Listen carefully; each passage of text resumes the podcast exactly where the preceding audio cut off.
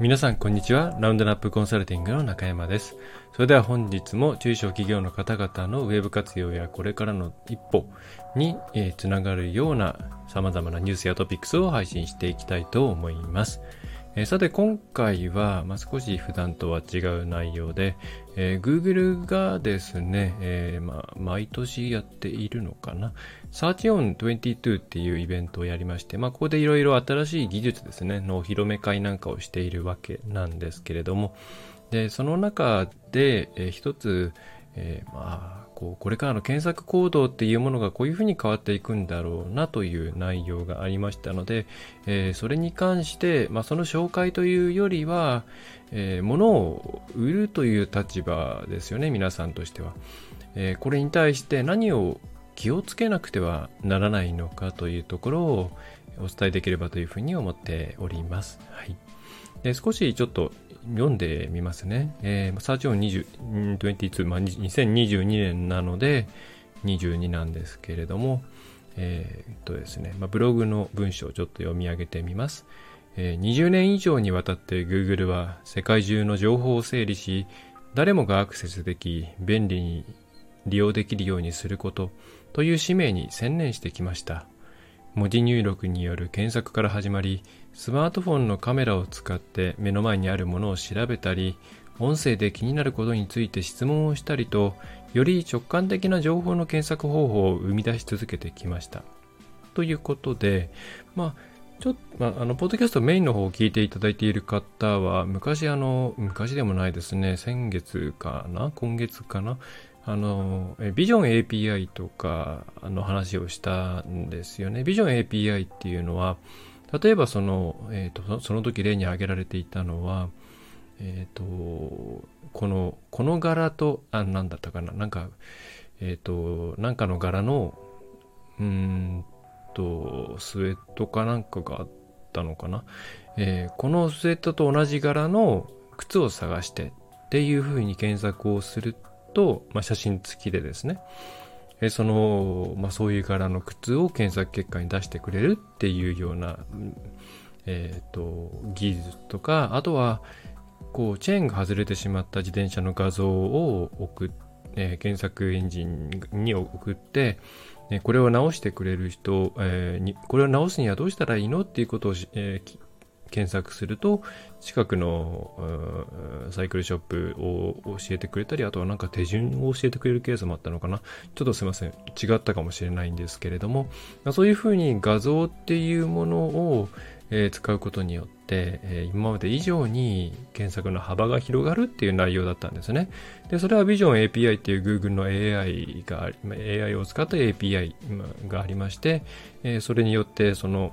写真が一体どういうものなのかとか、まあ、あとはね、どういうものなのか以外にも、そのポジティブとかネガティブとか楽しいとかそういういろいろなこう周辺の付加的な要素を、まあ、わかるようになるというですね、ビジョン API というものがあるんですが、まあ、それの延長なんだろうと思うんですけど、まあ、そんな風に我々はだんだんですね、何をどういう風に、うんな状況に置かれているかというと、えー、テキスト検索からのうん解放と言っていいのか正直悩むんですけども、えー、解放という状況にあります。昔であれば、本当に昔であれば、例えば今の検索エンジンに入れる検索の文章も、なるべくこういい検索結果が出そうな単語を並べたり、あの、なんて言うんでしょうね。コンピューターが理解できなさそうな言葉を使わないとか、結構こちら側から、あの、ね、えー、技術にすり寄ると、あの寄り添うというようなスタンスだったと思うんですね。それが今や自然自然言語、えー、自然言語解析などが進んでいって、まあ、ある程度適当な文章であっても、きちんと、ね、把握して検索結果を返してくれたり、あるいはそのタイプミスとか、そういうものも自動的に直してくれたりするようになったわけなんですけれども、えさっきのこの同じ柄の靴を探してみたいなものってもう言葉では表現しづらいですよね。例えばその何かの柄って言葉で表現するのってものすごく難しいじゃないですか。例えば皆さんが今自分が着ている服、ね、まあモノクロだったら、モノクロというか単色の服だったらいいですけれども、何か柄がついている時に、その柄を正しく人に伝えることができるか、例えば電話だけでとかですね。はい。あの、ビデオ通話じゃなくて音声だけで伝えられるかというと、まあ、なかなか難しいと思うんですね。いろんなことを考えて、えー、伝えなきゃいけないし、まあ、そのために、うん、まあ、昔であれば、その図面とかですね、いろいろこう、えー、そういうものがあったわけなんですけれども、まあ、そこから、まあ、我々は、解放されてきていると。Google に言わせればですね、直感的に、えー、検索体験を行えるようにするということですね。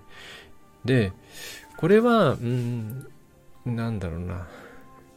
えー、売り手買い手というところでの、買い手という立場であれば、まあ、基本的にいいことだと思うんですね。で、まあそういう方面でニュースも流れているわけなんですけれども、ただ、これってやっぱり売り手である人たちにとっては結構怖いんですよね。結構怖いっていうのは別にあの買い手側の行動云々が怖いというわけではなくって、この買い手側の行動に売り手側が染まってしまうと、自分で考えるっていうことができなくなっちゃうと思うんですよ。で、要するにその直感的とかっていうのは言語化しないでもいいっていうことじゃないですか。テキスト検索からの脱却っていうことは。でも何かを売るとかどうやったら勝てるのかとか次はどんな商品を作ったらいいのかっていうのはやっぱり言語化をして論理的に考えてその上でテストを繰り返して言うようなえー、思考が不可欠ですよね。でも、この消費者行動に自分たちも慣れてしまうと、売り手である皆さんも慣れてしまうと、だんだんですね、その、買い、えー、買い手側のような直感的な考え方しかできなくなって、えー、売れるためにはどうしたらいいかっていう、ラテラルなというか、なんていうのかな、うん、えー、論理的な思考思考というものができなくなってきちゃうっていう風なそういう器具を持っております。だなんとなくいいものが検索結果で返ってくるようになったっていうのに慣れてしまうと、じゃあ自分が売るとき、はたじゃあどうしたらいいんだろうと。じゃあアルゴリズムに任せればいいじゃないかと。で、あるいはもうじゃあ AI が次どうしたらいいか教えてくれるようになるんじゃないの？っていうふうにもしかしたら思われる方もいるかもしれないんですけれども、確かにそういう機能は出るかもしれないですよ。次こういうのがえ出るとか、こういうキャッチコピーにしたらいいとか、実際次こういうキャッチにしたらとか、あの、こういう構成にしたらっていうのをね、AI が出してくれるツールっていうのはないわけではないですからね、精度はともかく。でもそれって結局みんなが同じものを使うので、似たようなものしか出てこないんですよね。そうすると、いわゆる差別化要因にはならないですし、うん、まあ、なんだろう、他の、例えばそのコスト面での強みを持っているとか、流通の場を仕切っているとか、えー、そういったところに価値ようがないじゃないですか。それから、その、なんだろうな、一時的に、えー、うんコスト面マイナスコストを受け入れられるようなところがバーっとですね、安売りをして市場を取って、で、後でまあその大きくお客さんを取ったところで商売するみたいなやり方されたら、同じアイデアを持っていたとしても戦えないですよね。うん。で、そうするとそうじゃなくって、えー、まあ、例えば、まあ、AI を使ったとしても、そういうこういうのが来そうだな、こういうのが来るですよって言われたときに、まあ、じゃあそれに加えて、こういう要素を足してみたらどうだろうかとか、これを引いてみたらどうだろうか、じゃあそれを実際に出してみよう、おこういう結果になったぞ。じゃあそれに対してそのフィードバックに対してこういうことをしていったらもっと、えー、他にはない新しいものができるんじゃないかな。こういうことの繰り返しをしていかなければいけない。で、もし、その、なんでしょうね、こういうのが売れます AI みたいなものが、まあそういうものができていなかったとしたら、なおさらで、自分たちで、その、そういう直感的に検索する人々が支配する世の中で、一体どうやって良いものを、え、作り出していくか。これは、うん、直感的にはできないですよね。うん。それ直感的にできるのは多分この一握り中の一握りみたいな人じゃないですか。で、残念ながらそんな一握り中の一握りの人はそんなにいっぱいいないんで、うん、多くの方はこう論理的に考えて導き出していくしかないんですよね。というわけで、えー、まあ、この3422でこういう新しい検索の仕方っていうものが発表されて、まあ、それ自体は非常に面白いですし、前のビジョン API の話も、まあ技術的には非常にワクワクするんですね。